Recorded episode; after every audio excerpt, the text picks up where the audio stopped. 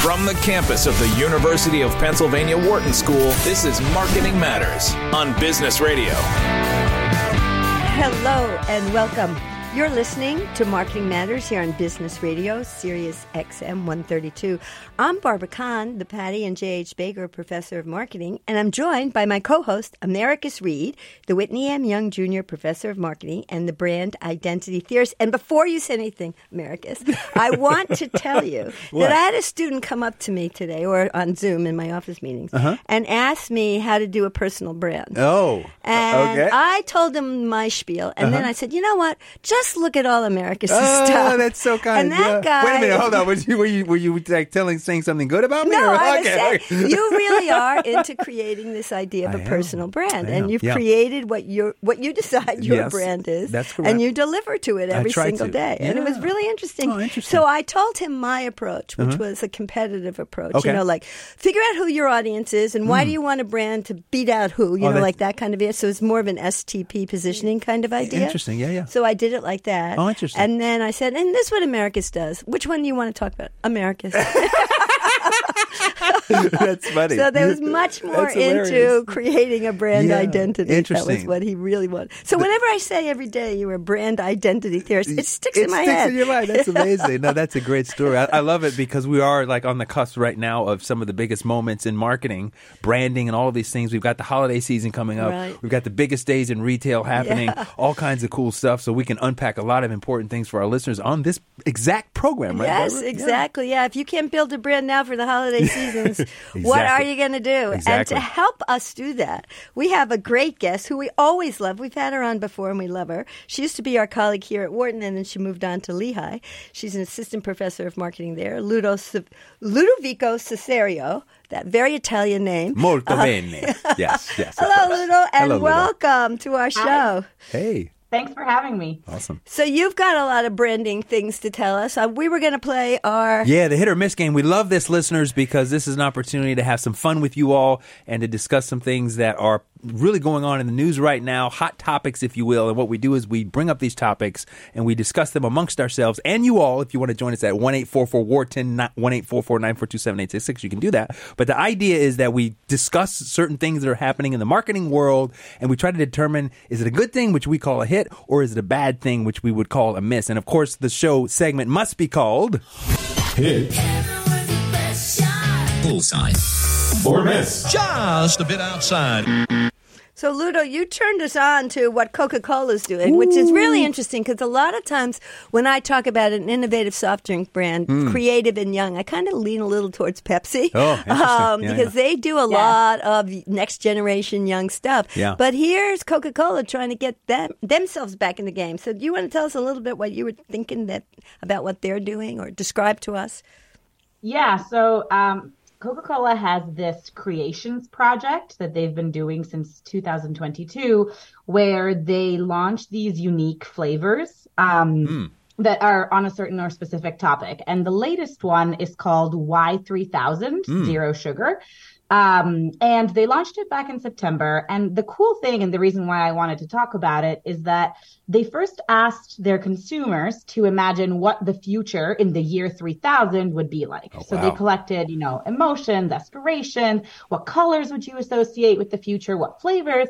Um, and the cool thing is that they then took these insights and basically, together with AI, Oh. uh, created this new flavor of Coke. Oh, dear. Oh, wow. And Wow. it's called Coca-Cola Y3000 Zero Sugar. And the interesting thing is, of course, it's not just a can, right? So there's an entire world that they created with it. Uh, there's a QR code on the packaging that you can scan, and it brings you to this like digital hub. Wait, Um, before you tell us all that stuff, what is Yeah. the actual flavor? Because Yeah. I learned from Pepsi that you can call it all this stuff, but it actually has to be described somewhere as to what it actually really is. So, hmm. what is the So it's really funny you say that because hmm. I was actually trying to figure out. I haven't tasted it yet, and I was looking to like online to see like what does it taste like. Mm-hmm. And I'm very much on TikTok. I teach advertising, so I oh. have to be you know Yeah. young and stay on the young platform. you Uh, are um, young, Yes, yes, so I I, was right? looking on TikTok for people's reviews, and they were all over the place. Some some creators were like, I can't describe this flavor. Oh, that's Some interesting. others said it tasted like circus peanuts.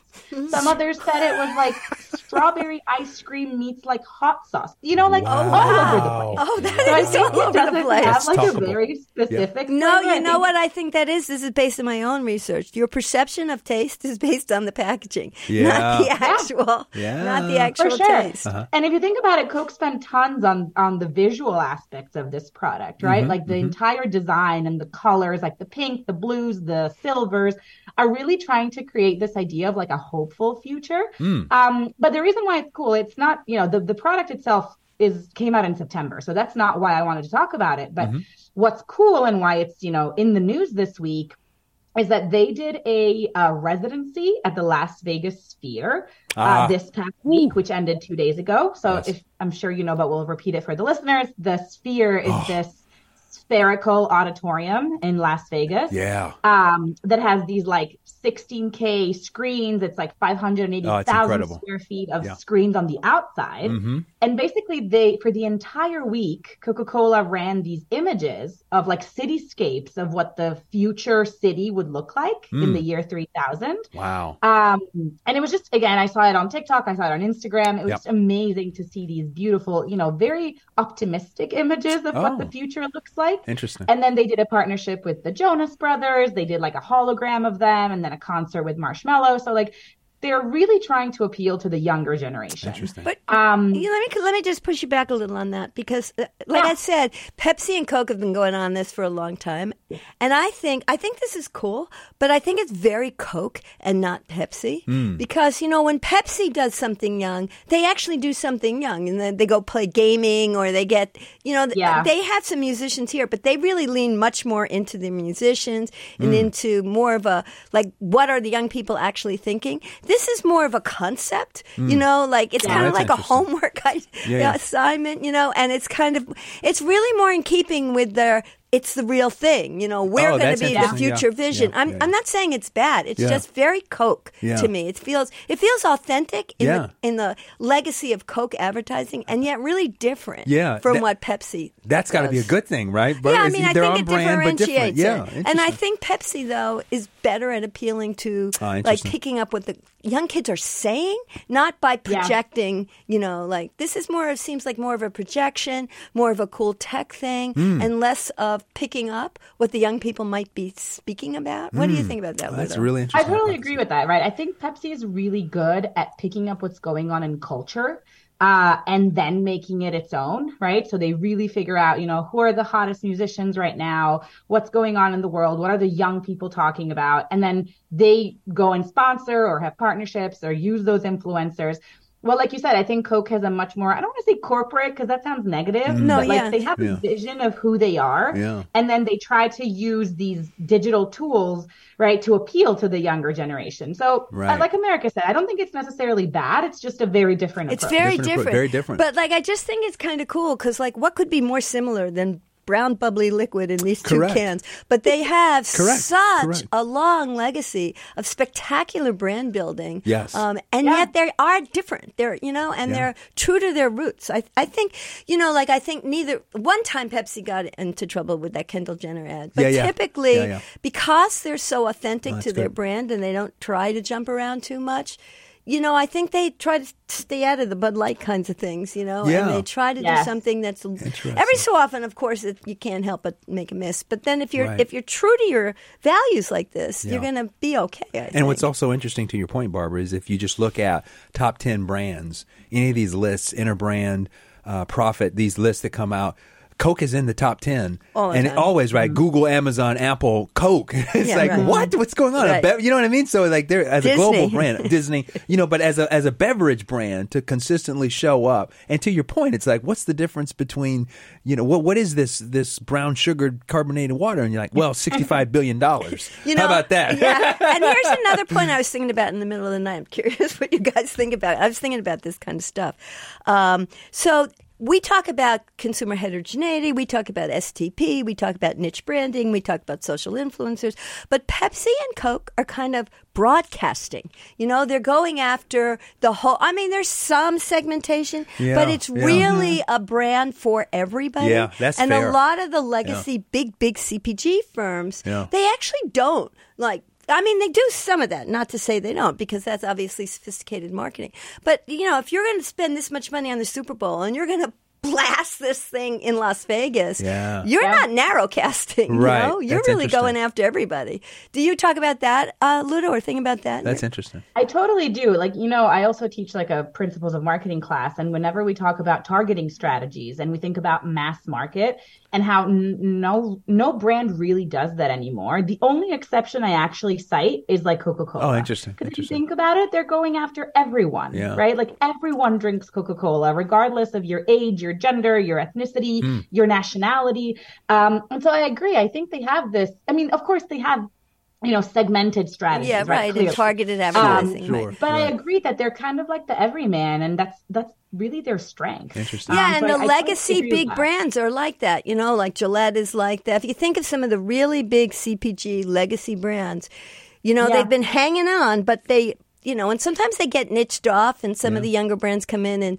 take a segment Yeah. away. They take a little bit of their millennials away, and that's actually what these guys are trying to do. They're making sure the youth stay with them. Stay with them. Interesting. So this is a Yeah, hit. So what's our? Sorry, what's our? What's our? I'm saying it's a hit. I say it's a hit. Yeah. What about you? I What say about it's you, a hit. Interesting. Yeah. Yay, tree, Yep, unanimous. yep. okay, we can Nice. move on to the Marvels, which you're going to have to explain to me. Oh, dear. Because I am not a Marvels film, film watcher, but I know this is Uh-oh. this is This is pretty all gonna get interesting jumbled up, Barbara. because DC, We got a lot of woke here. We got a lot of politics here. Oh, We've no. got science, whatever the Marvels are. This is science fiction. They're like create the. I don't even know anything about that. Yeah, they're the superhero movies. Superhero movies. Yeah, yeah. right, Right, right, So right. this is an interesting new one, right? Because it stars three women. So, what do you yeah think? so basically the the marvels uh, is the title of the latest uh, marvel cinematic universe movie and it just came out this past weekend Hmm. uh, and the reason i wanted to talk about it is because it's the worst performing marvel movie Oh uh, no! Oh no! yes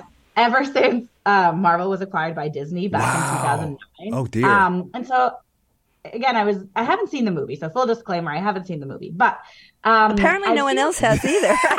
You are not apparently. alone, Ludo. And You're the not ones alone. that have are Yeah. not happy with it. Um, so what I thought was interesting to share is that, and I don't know if this collided with the SAG-AFTRA strike, which ended on November Yeah. 9th, Mm. but I saw little to zero advertising for this movie until it came out this past weekend. Mm. it has to Um, do with the strike, right? They weren't. They usually go and do dog Sure, and pony like the shows actors everywhere. couldn't talk about it, so Yeah. I'm sure it had to do with that. But Oh, the other issue that I I thought Marvel had, and this is what consumers were saying about it, is that in the few trailers that had been posted about the movie, Mm.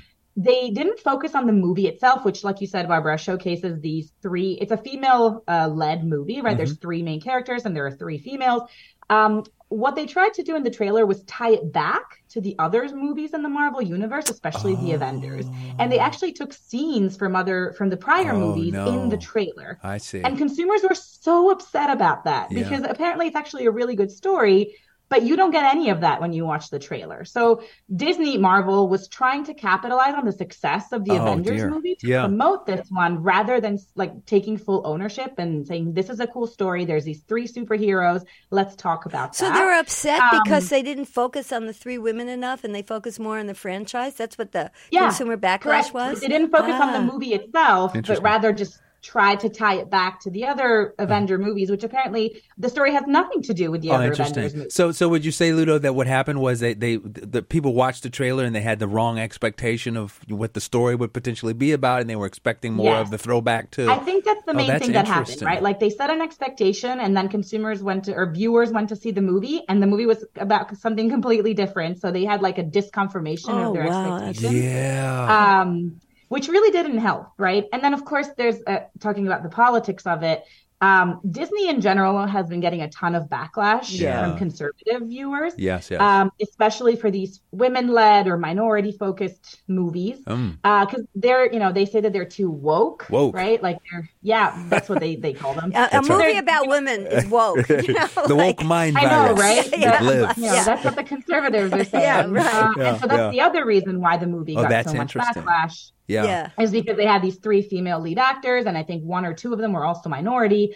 Um, and so the, you know, it was. I just think it's more a- minority directed or led or something. Gotcha, also. gotcha, Yeah. gotcha. Yeah. Yeah, Yeah. yeah. Um, so I thought it was interesting, right? It's kind of sad that it has to be a flop, or at least it sounds like it's a flop, like it's a given flop, you know, yeah. the box office numbers. Yeah. But I also think that there was a bit of an advertising issue Yeah. from the company. Like there A was a mistake. mistake Uh, in how they advertised it. Or their begin hands were tied because of the strike. Um, I wonder, did you see any of the um, reviews of it? Not the people reviews, but the critical reviews. critical did, reviews, did people yeah. actually think? Anybody think it was a good movie without all this hype and just looking at the movie? Yeah. So I was looking at Rotten Tomatoes, which Uh-oh. is what I typically use when I Yep. decide you Yep, know, yep. whether to watch a movie or not. That's kind of our, you know, if it's a sixty percent, we watch it. Otherwise, we don't watch it in our house. Um, I think the reviews were like eighty-two percent. Oh, that's not bad. Wow. terrible. Oh, terrible. that's pretty Um, good. That's good. Yeah, right. Like eighty-two percent is actually a good movie. So Yeah. you know why I I, asked that that- because it might be the kind of movie that comes back several years from now. People Oh, you mean like a rediscover cult- it. a cult you hit, a classic? Yeah, once all this marketing hype, like Yeah, which, yeah. mis- which was mistakes, Yeah. it sound like goes away. Maybe Yeah. somebody will find it and they'll kind of get a That's whisper campaign or something. Yeah, I- it's uh, there's uh, at least my understanding is that we should ask Josh this, our colleague Yeah. who studies movies. But that first couple of days is Man- huge, right? That's where it kind of Yeah. either snowballs or it doesn't, right? Yeah. Yeah. Yeah, for a big mega hit. But then there's these other movies that people discover and they come back. Like I personally have discovered Friday Night Lights, and Ah. I've been watching that series, and I am you- so addicted to it. Are you really? And from what I understand, it was a critical success when it was on TV, but Yeah. it was never a ratings hit. Oh, okay. And so even though the people who liked it were passionate about it, Yeah. which is why I ended up watching it again during this strike and like when there wasn't as much new material out, and I just love it. And Yeah. now there's like a lot, a lot of other people are starting to, not just because of me. I mean, other people are watching it too, and it's being rediscovered. Nice. So that could happen to this movie. You never know. Yeah.